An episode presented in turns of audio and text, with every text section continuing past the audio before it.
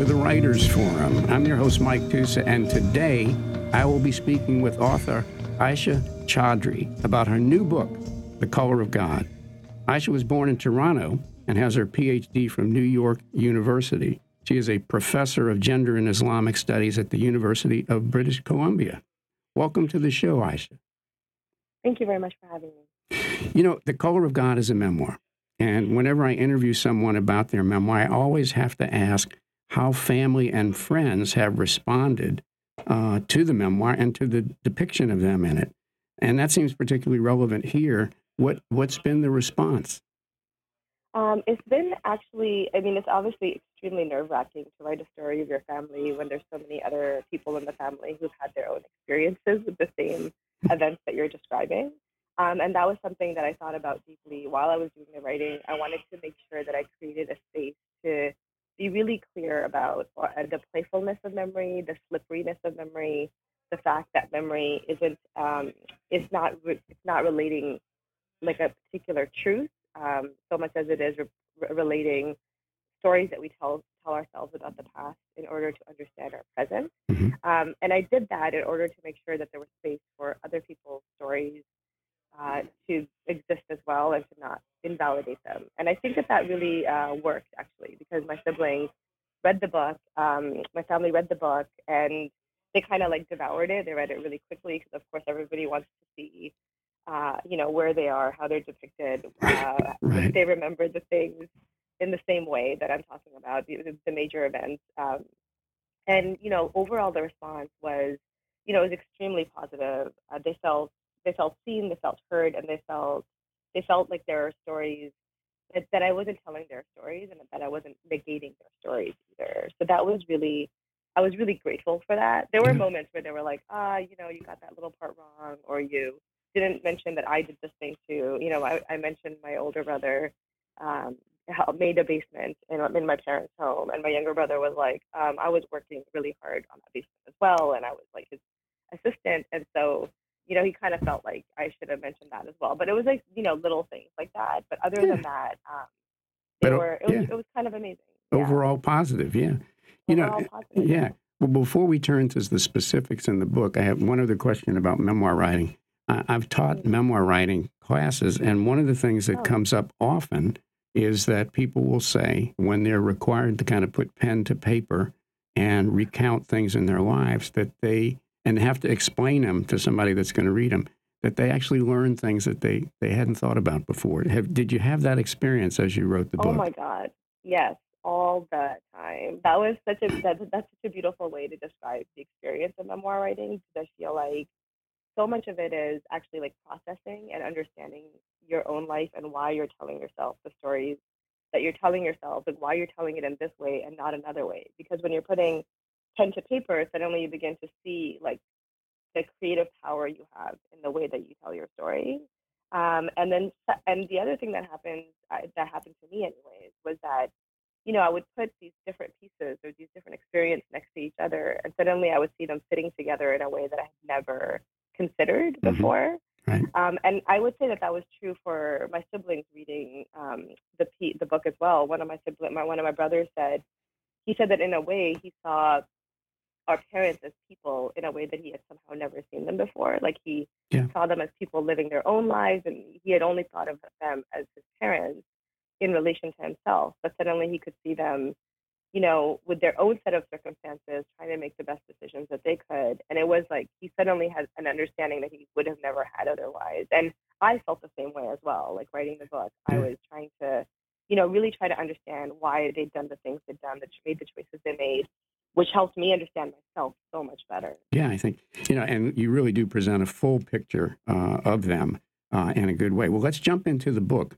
Can, let's okay. start with something simple. Can you explain to listeners where the title of the book comes from? Well, the title of the book is actually, it's like there's two places it comes from. Mm-hmm. It comes from, so it's called The Color of God. And uh, the color of God is actually a phrase from the Quran. Uh, it's called Sibghatullah. So there's a verse in the Quran that says, the color of God, and what is more beautiful than the color of God? Um, and my nephew was named Sibghatullah, uh, the color of God. That was his name. And uh, when he was four and a half, he passed away unexpectedly. Um, and his passing away really caused me to have a crisis of faith. I was very young. I was in my 20s when, when it happened. And I suddenly was thrown into this, um, it felt like this like dark hole where I didn't know how to find find myself. I didn't know who I was anymore. Um, I had trouble figuring out what I believed. And so it set me on a journey of like re rethinking or reconsidering um, all of the ideas that I had been raised with about what it meant to live a good life, what the purpose of life was, what the meaning of life was, and what it is that I wanted out of my life. And so it was sort of like a, a, a decade long journey that culminated, I think, in the writing of this book. Okay. Well, and in the book, your parents, you detail that your parents left Pakistan and they moved yes. to Canada. And mm-hmm. in part of the book, you talk about their attempts initially to assimilate but it never mm-hmm. it never really works out because of racism and xenophobia which they confront. And this right. leads, and it was remarkable to read it. This leads them to make a decision to reject that new culture where they're living in Canada. Can you talk a little bit about that and the decision for, by them to pursue a more Islam-centered life? Right. Um, so that's like, you know, in the first, that's with the second chapter, assimilation. I sort of set the stage for the life that I'm going to live, which is that my parents, you know, they come to Canada for economic reasons. Like they're, um, you know, they're like so they're sort of they're displaced from Pakistan to Canada after being displaced from India to Pakistan. So very recently, in you know, um, India and Pakistan have been partitioned. Mm-hmm. Um, my parents' families moved from India to Pakistan. It's like a violent, horrible journey in which their families lose everything along the way. It's like the largest mass migration in modern history. Um, and then, you know, a lot of people who migrate have trouble finding economic uh, stability. And so a lot of people are forced to leave the country in order to make a better future. So my parents are one of those people. they come to Canada and they, but they're not coming to Canada. And that, that backstory is important because they're not coming to Canada because they think it'll, you know, it's like the dream. They want to live in Canada and they don't want to live in Pakistan. They actually want to live in Pakistan, but they can't. They can't um, find economic stability there. So they come here for economic stability to Canada, and they intend to return when they when they come. But when they're in Canada, initially they're they're trying really hard to assimilate. And like many people of color who come from different countries, um, where their color is not is not really a big deal, they discover their race when they come to a white supremacist country, and so they deal with a lot of racism and xenophobia and bigotry, um, and they are really hurt by that. Like they kind of never thought of themselves as brown, and suddenly that's what they are. They never really thought of themselves as Paki, and now that's what they are. Um, and they, my father works blue collar jobs, and he's trying to find a way to like you know really be part of the, this place that he's moved to. And so is my mother, and they just keep on facing these rejections. And at some point, my father goes to a Friday prayer, and they're not very religious at this point. My father doesn't regularly go to Friday prayers. But he goes to a Friday prayer, and there happens to be a preacher at the mosque that Friday who's giving a sermon, and uh, and this preacher is a medical doctor who's sort of become a religious scholar in Pakistan. He's visiting from Pakistan, and he's preaching a particular kind of puritanical, uh, post-colonial nationalist version of Islam, where he's basically making this argument that the people in the audience who are mostly Pakistani Muslims or Indian Muslims, but in, in that case, Pakistani. He's saying that, you know, they're special not just because they're Muslim, but because they're Pakistani. So suddenly he begins to like, my father gets this sense of like, oh, my identity, instead of being something that can be held against me, can be something that actually gives me pride. It's like the first time he has that experience. And so he, it gives him this sense of like belonging to something bigger than himself. And it's very moving and meaningful to him. And so suddenly my parents are kind of attracted to this puritanical version of Islam that's a very like you know a marginal kind of Islam. It's not representative of the majority of Muslims, but it speaks to them because it allows them to like take pride in the very thing that they're being persecuted for. Yeah. Um, and so when they sort of like sort of adopt this kind of Islam, they change the way that they dress. They start, you know, my mother starts wearing hijab. My father grows out his beard. Um, now when people like sort of, you know, hurl racist insults at them, they feel like they're doing it because they're Muslim rather than because they're brown. And that's a really crucial and important shift for them because, yeah. you know, with the race, they feel like they can't control that. Like that's the color of their skin. But with their religious expression, they feel like they're in control of that. And so they're deciding um, to to dress this way and to so when they're persecuted, they feel like they get virtue points. Yeah, well, and so it gives them a sense of control. Yeah, I was. Meaning. I, what one thing that struck me, and you mentioned it in your answer, is it gives them a sense of belonging to something bigger. Yeah. But you make an op, you make an observation in the book that that struck me, and I'm going to quote it.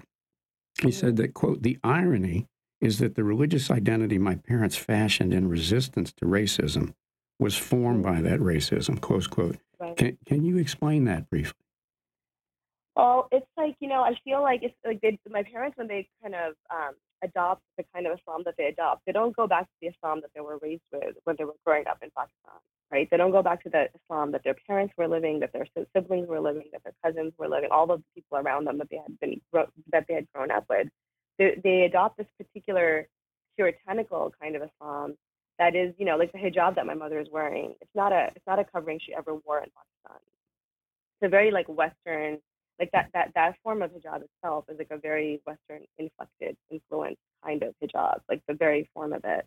Um, you know, like the when my parents eventually go back to Pakistan and visit or try to live there, their own families are like, "What are you doing? Like that's, yeah. that's so extreme. Your form of Islam is so extreme." So they become like, you know, alien to their own family in the kind of Islam that they adopt. So it's like it's a kind of like it's it, their Islam is kind of like a caricature because the um, the preacher who was like formed like who who they were influenced by was also like very influenced by colonialism and he was kind of coming up with a kind of Islam that kind of inverted you know colonialist ideas of the other so instead of like you know colonialism being like white people are better than everyone else like a white supremacist Islam he was preaching a kind of Islam where religion replaced race. So he was like, Muslims are better than everybody else. So it's like a Muslim supremacist Islam instead of a white supremacist Islam. So it's still supremacist.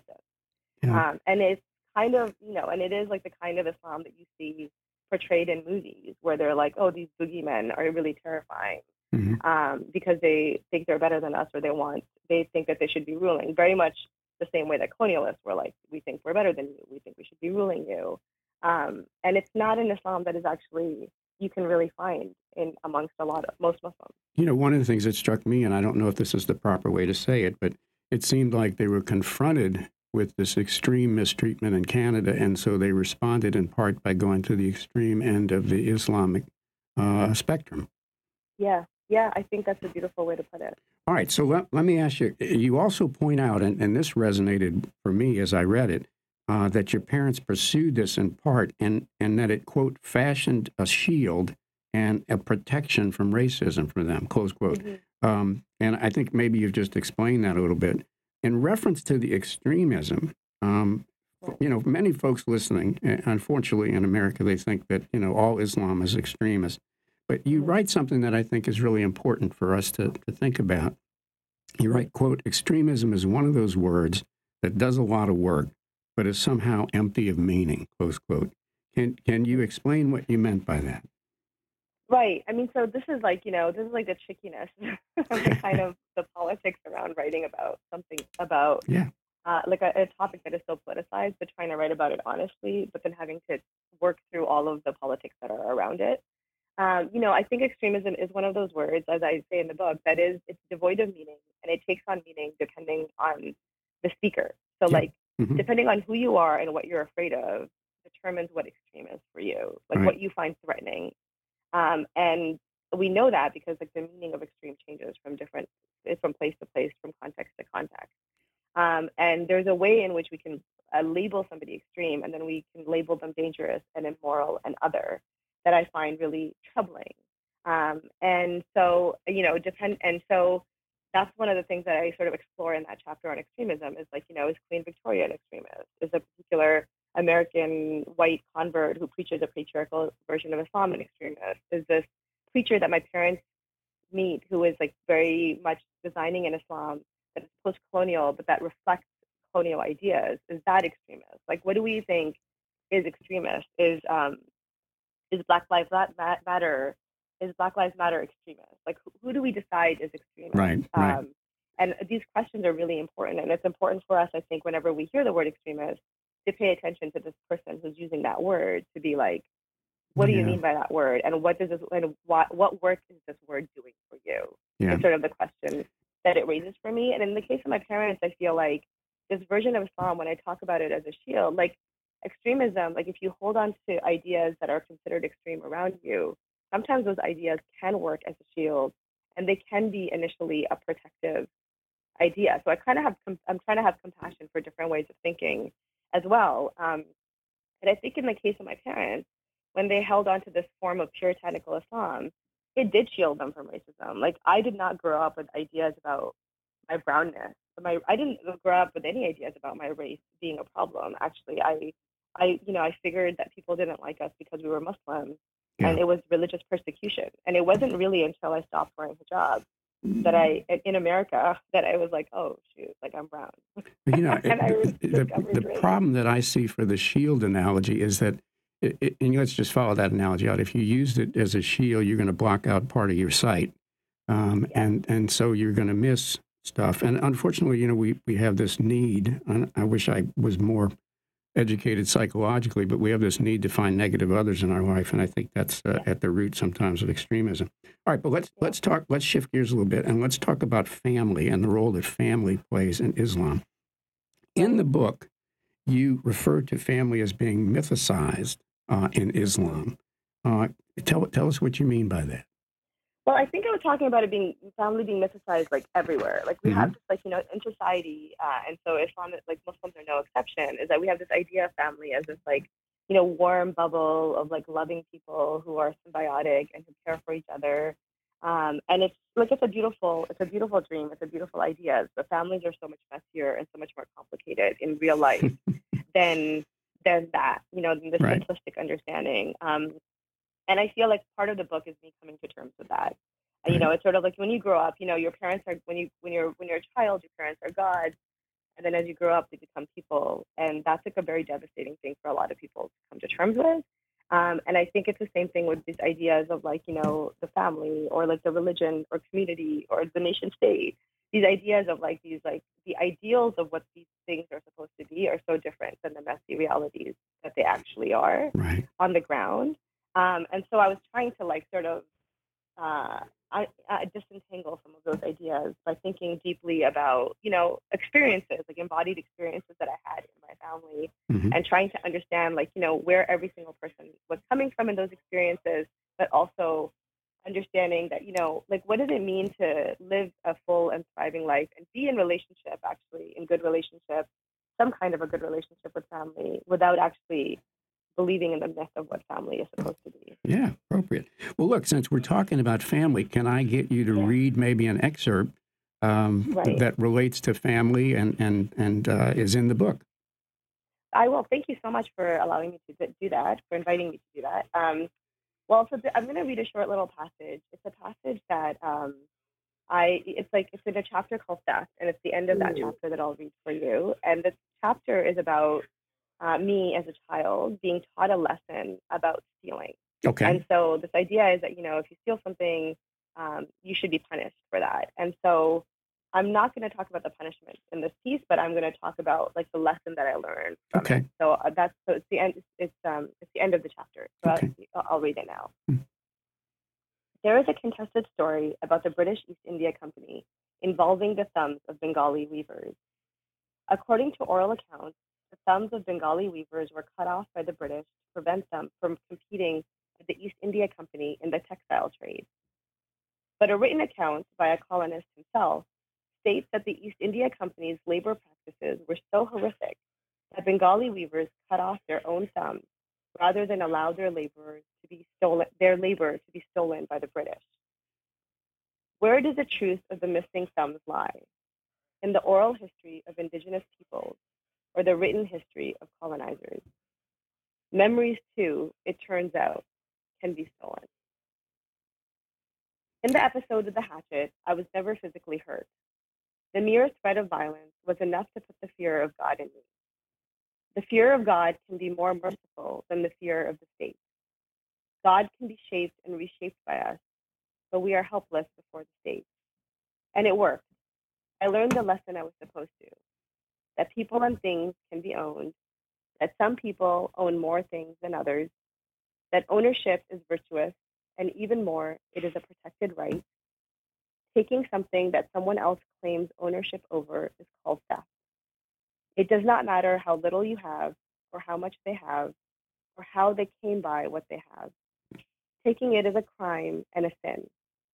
The, the crime is both moral and legal. Laws, religious and secular, punish the thief.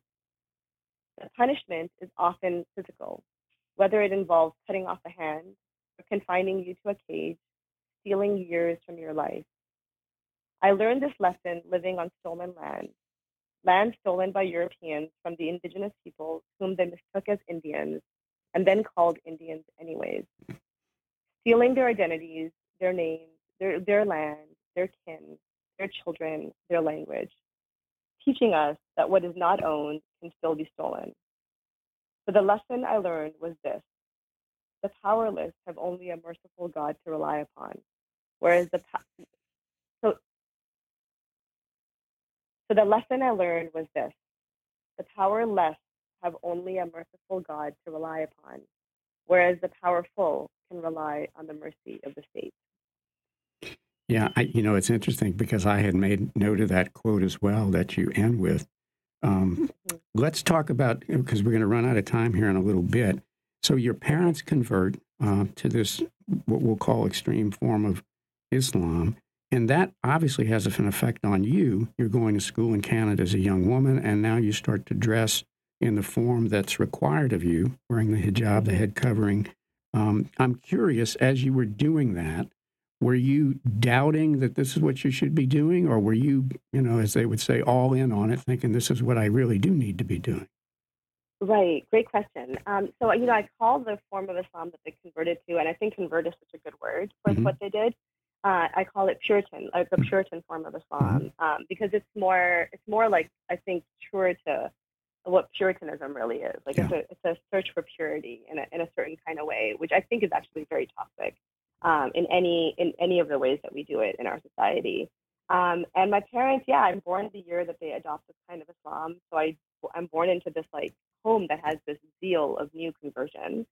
Um, and so I started wearing hijab since I was five, um, and then I wore niqab, a face veil, from grade ten to the end of my master's, so for ten years um, in public school, which was a very intense experience. And I think um, the question is like such a good one, and there's no clear answer to that question. Mm-hmm. Like in the sense that, you know, I think when I was li- really little, I wanted to be like my mom, and I wanted to wear hijab, and it was really fun for me. Um, when I was being persecuted or harassed or uh, hit for it at school, like that did not feel great. But I think at some point, um, and I and there were times when I definitely did not want to wear niqab, um, because I knew that it was just going to, you know, just if I wore niqab and I went to school, it was like every day I was like, you know, just it was, every day was kind of torturous in a certain kind of way because people, children, young people, grown people um, have strong feelings about uh, about what women wear and can be very cruel about them. Um, and so it was very difficult. And so I think at some point psychologically I had to make a choice because also everybody kept asking me to make a choice. Like, are you wearing this because you want to, or are you wearing it because your parents are forcing you to?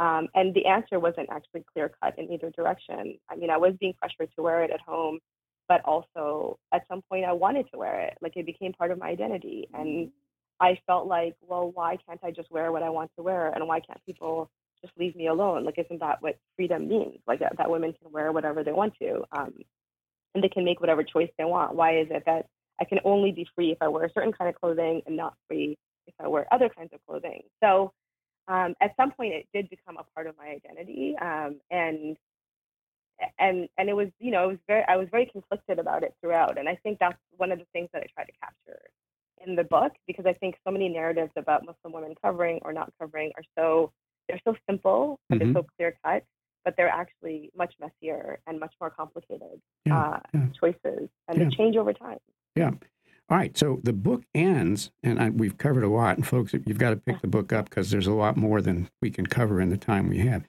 The book ends kind of where it begins, um, which is with the, the, untimely death of your nephew, and a question that I think might surprise a lot of folks that don't know a lot about Islam uh, or this version of Islam. And the question of whether or not your nephew's mother, uh, your your sister, and you and any other women can actually attend the burial Talk to me Right. about that that restriction, which doesn't Right. seem which doesn't seem to make any sense.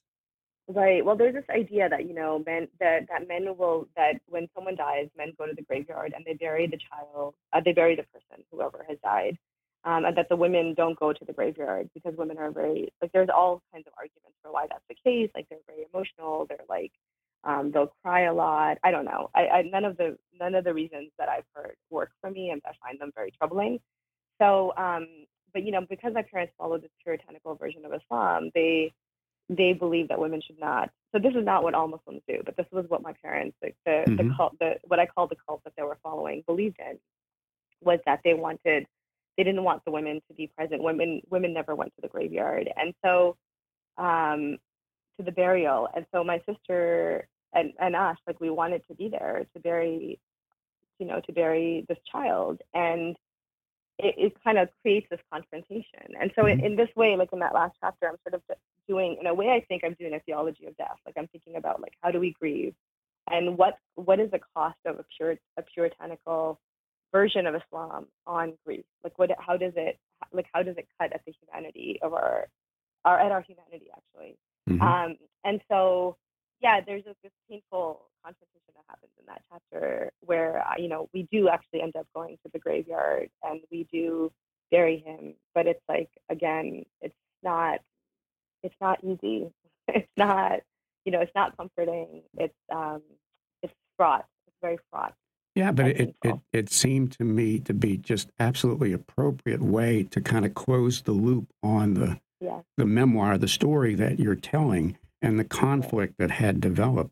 Well, we're going to be out of time here in a second, but I want to end with um, a really a great thought provoking quote in your book. And at least for me, uh, because your, your writing is so poetic, one that kind of summed up an arc, at least one of the arcs in the story, and, and really is a cautionary tale for all of us. And you've touched on this a little bit already, but you write, quote, the Puritan in us often expresses herself as the god of rage, but somewhere deep down inside, she knows that she's actually the god of sorrow, but she cannot see.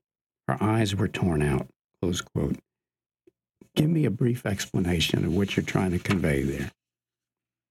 Well, I think that you know, whenever we see people's anger and whenever we feel anger, like I'm just curious about how often that anger actually is masking sorrow.